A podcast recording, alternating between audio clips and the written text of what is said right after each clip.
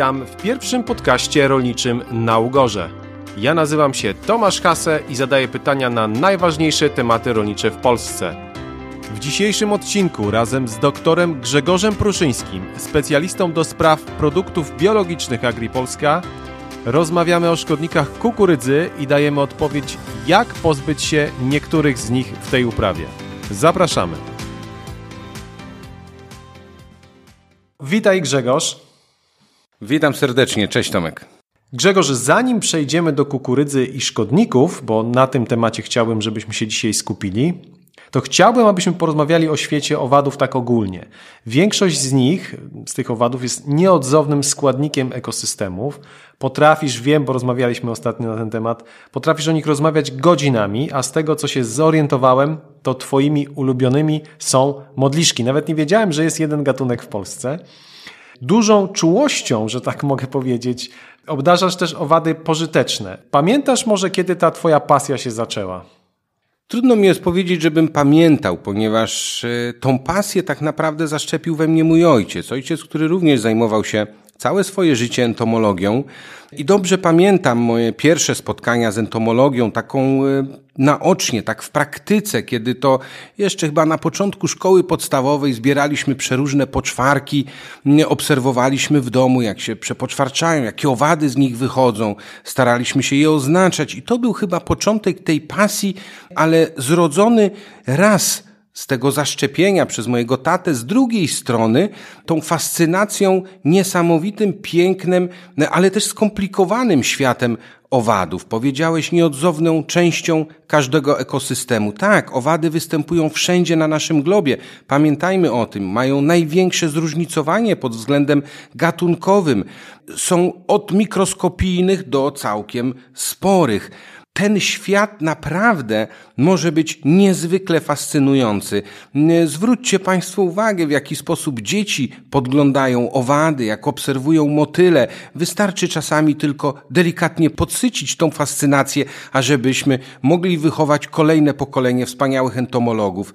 Wspomniałeś o modliszkach. Tak, to wyjątkowe owady, doskonali drapieżcy, których natura i ewolucja wyposażyła, no, w niebywałe systemy polowania, prawda? To naprawdę warto podglądać. Fakt, zafascynowałem się tymi owadami, prowadziłem trochę hodowli po to właśnie, żeby obserwować, jak te owady się zachowują. Fajnie, że mamy w Polsce jeden gatunek, ale pamiętajmy, że na świecie występuje ich ponad 2300.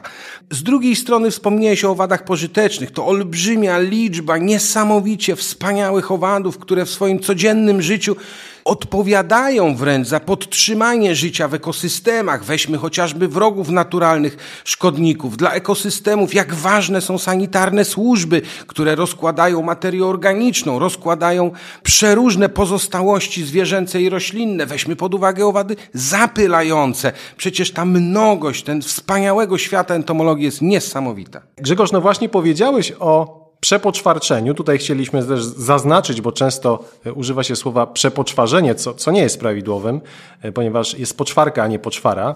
Jest, wydaje mi się, że w tych owadach trochę takiej tajemnicy, prawda? Gdzie w bardzo krótkim czasie z tej, powiedzmy, no, umówmy się, bardzo często brzydkiej e, gąsienicy wyrasta ten piękny motyl. Jest to no, niesamowita sprawa. Jakbyś mógł wyjaśnić, na czym to polega tak naprawdę? Co tam się dzieje? No to prawda, w stosunkowo krótkim czasie kierowane genetyką tak naprawdę przemiany powodują, iż ta larwa w poczwarce jest prawie że rozłożona do, do białek i dopiero z nich stworzone jest nowe ciało owada dorosłego. To prawda, najczęściej z tych y, brzydkich larw y, później powstają piękne postacie dorosłe, ale co jest jeszcze niesamowitego w tej wielkiej przemianie, pamiętajmy, że czasami larwy bytują w zupełnie innym środowisku niż owady dorosłe. Czasami ich pokarmem jest zupełnie co innego niż pokarm owadów dorosłych, a więc ta przemiana nie dotyczy tylko wyglądu, ale czasami również środowiska życia, czasu, w którym one występują, ale również pokarmu i wszystkich innych obszarów życia owadów.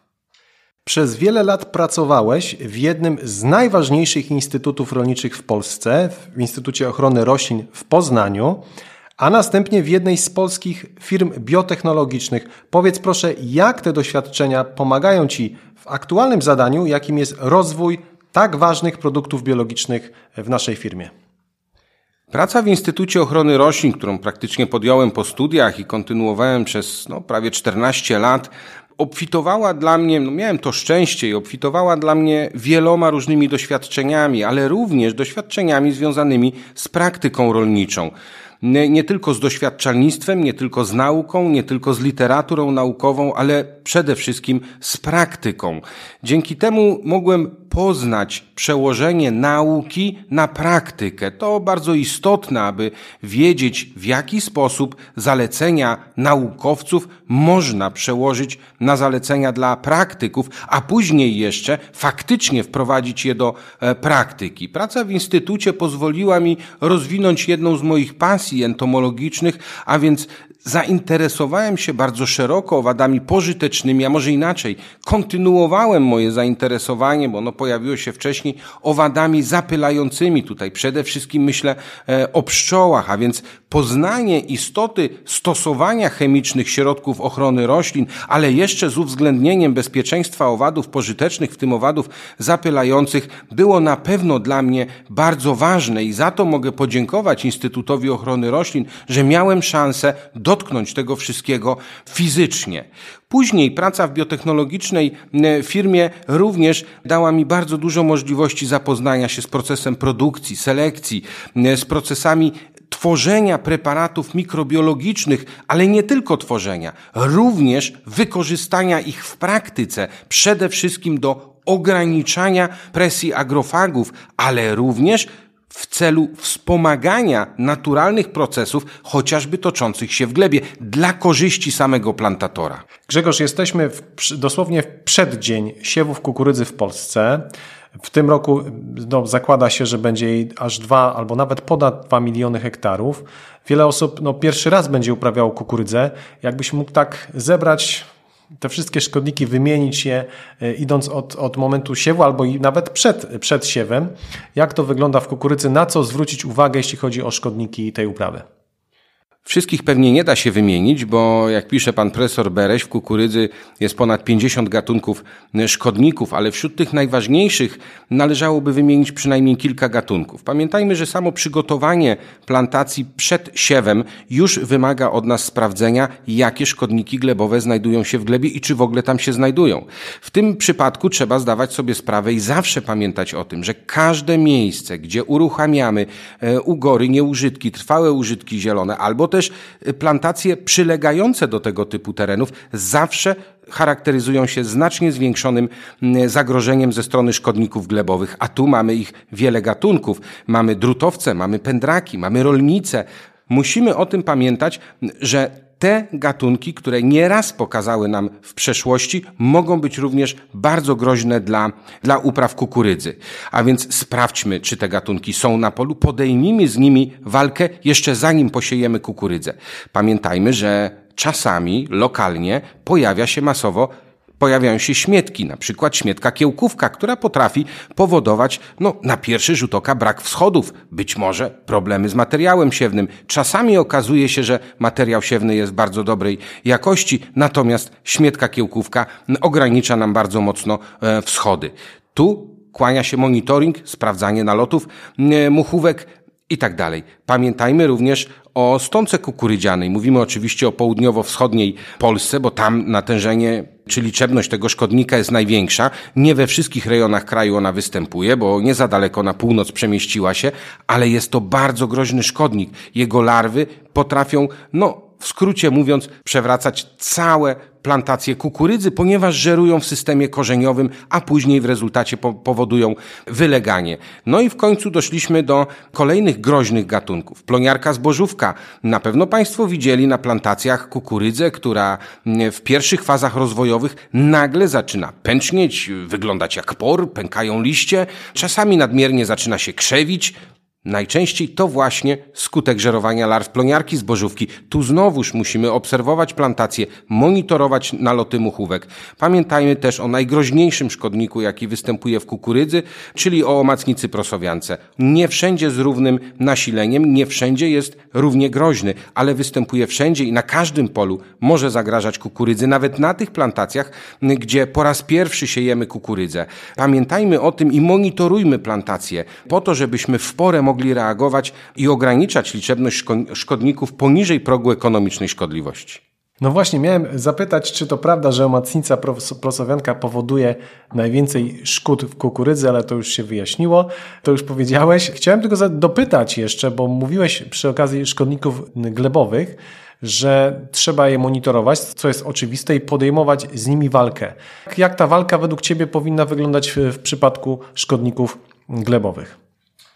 Liczebność szkodników glebowych można ograniczać poprzez zabiegi agrotechniczne. Myślę, że to wszyscy wiemy, wszyscy pamiętamy. Problem pojawia się w systemach bezorkowych, chociaż tutaj często Zwolennicy tego systemu mówią, iż w systemach bezorkowych dochodzi do większego również nagromadzenia się organizmów pożytecznych, które po części limitują również liczebność organizmów e, czy, czy, czy szkodników glebowych. Ale zabiegi agrotechniczne to raz. Dwa, trudno jest powiedzieć o wykorzystaniu metody chemicznej, ponieważ w ostatnich latach, jak wszyscy wiemy i obserwujemy na co dzień w naszej pracy, tych insektycydów nadających się do stosowania przeciwko szkodnikom glebowym, czy tych, które były zarejestrowane zarejestrowane, jest praktycznie jak na lekarstwo, a więc nieraz już zastosowanie w praktyce e, metody chemicznej tutaj jest niemożliwe.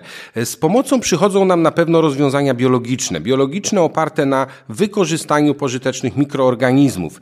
Tutaj chciałbym wspomnieć takiego gatunek grzyba Boweria baziana, który jest znany ludzkości bardzo długo, już został opisany na początku XIX wieku, no w pierwszej połowie XIX wieku. Wiele badań z zastosowaniem w praktyce praktyce tego grzyba miało miejsce pod koniec ubiegłego wieku, w latach 70., 80. I jest to dobra droga do efektywnego ograniczania szkodliwości e, właśnie gatunków, które bytują w glebie i żerują przede wszystkim na systemie korzeniowym. I tutaj musimy podkreślić, że w tej trudnej sytuacji, gdzie nie mamy metody chemicznej, gdzie nie zawsze możemy, lub też, lub też taką podjęliśmy decyzję, stosować metod agrotechnicznych przeciwko szkodnikom e, glebowym, to właśnie ta ta metoda biologiczna może stanowić to podstawową metodę ograniczania liczebności szkodników glebowych.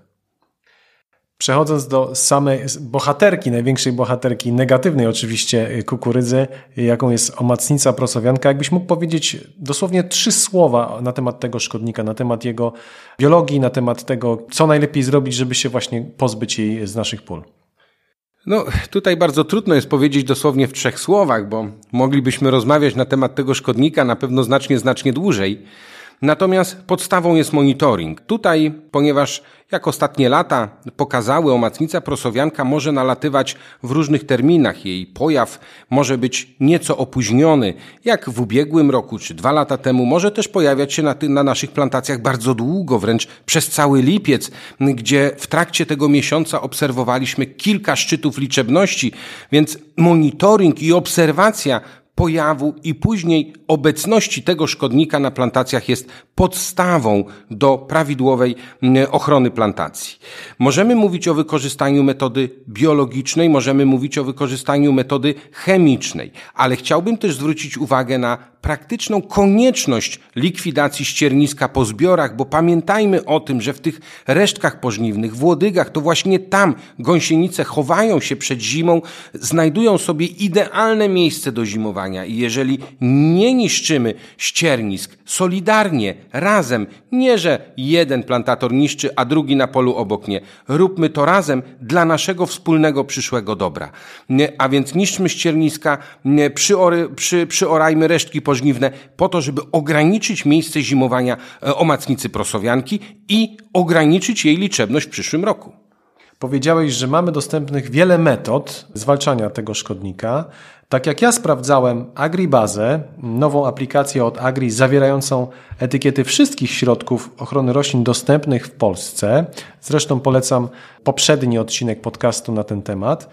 To jak sprawdzam tą aplikację, to znajduję tam y, około 30 insektycydów, które są dedykowane do zwalczania omacnicy prosowianki. To w czym jest problem i czy to nie rozwiązuje tego problemu?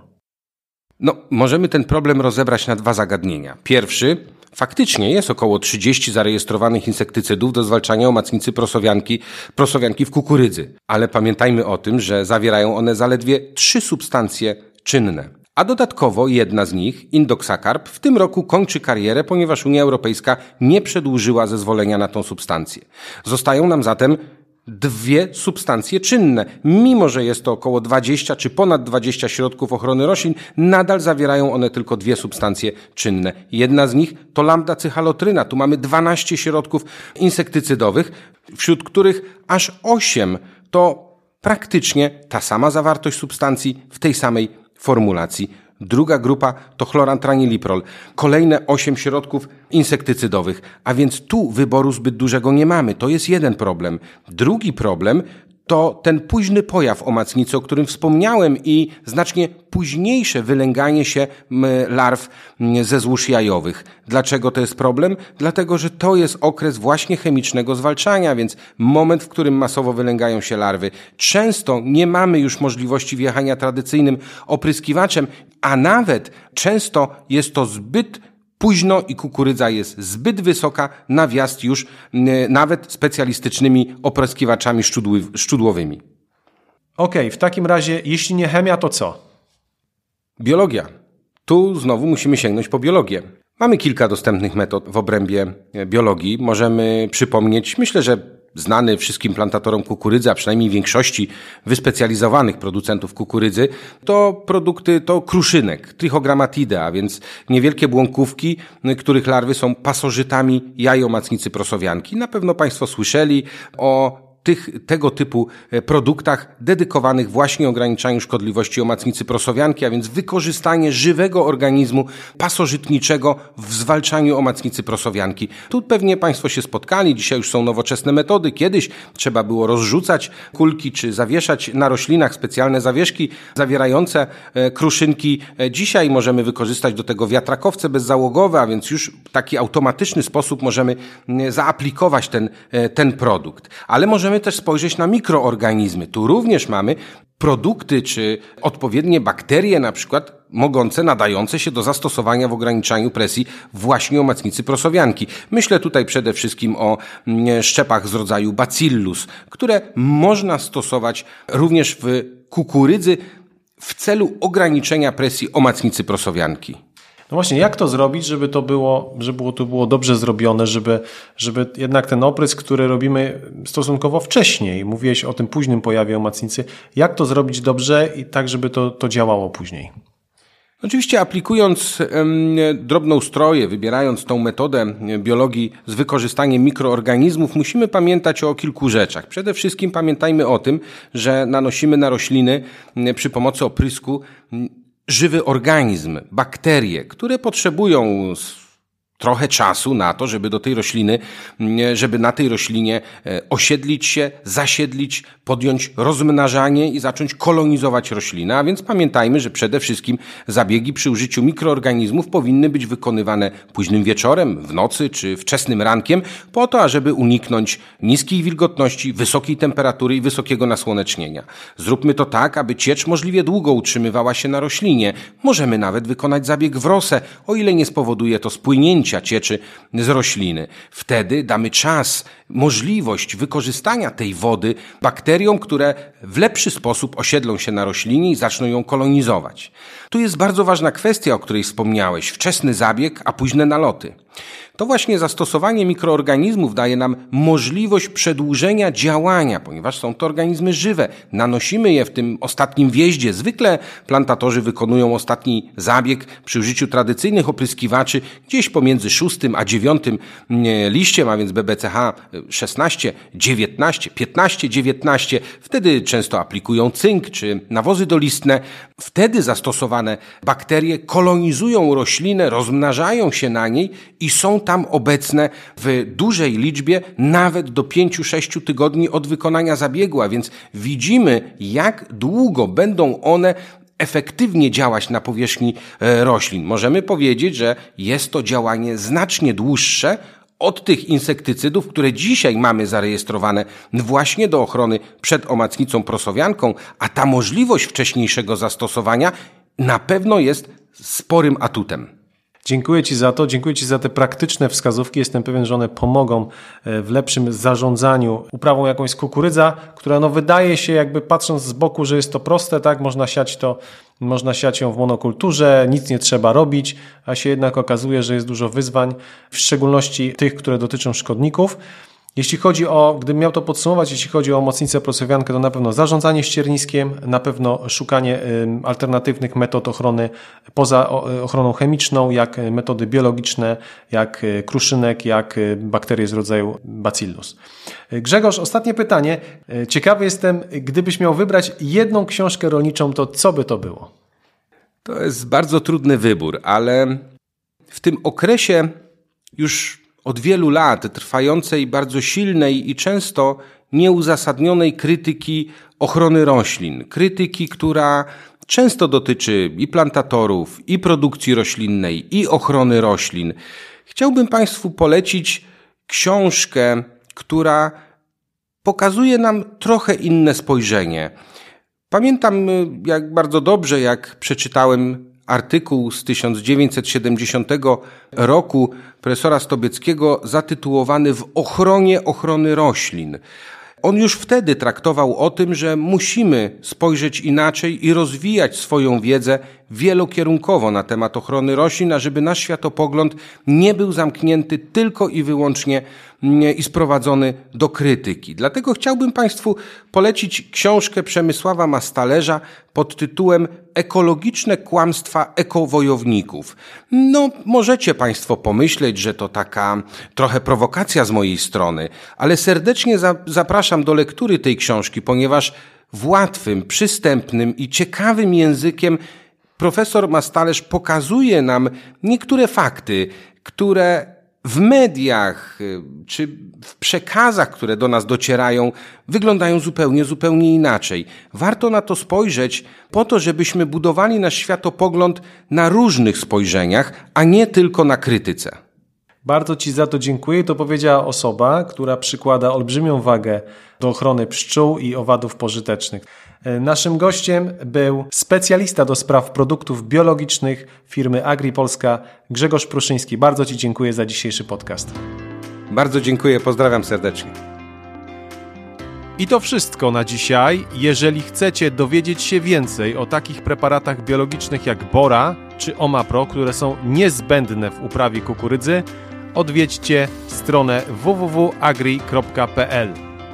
Po więcej ciekawych podcastów z serii Na Ugorze odwiedźcie stronę www.rolnikwie.pl lub aplikację Spotify, Google Podcast czy Apple Podcast. Zachęcamy gorąco do subskrypcji naszego newslettera, który przypomni o nowych odcinkach i dostarczy wielu innych praktycznych informacji o cenach, płodów rolnych i ochronie roślin. Tymczasem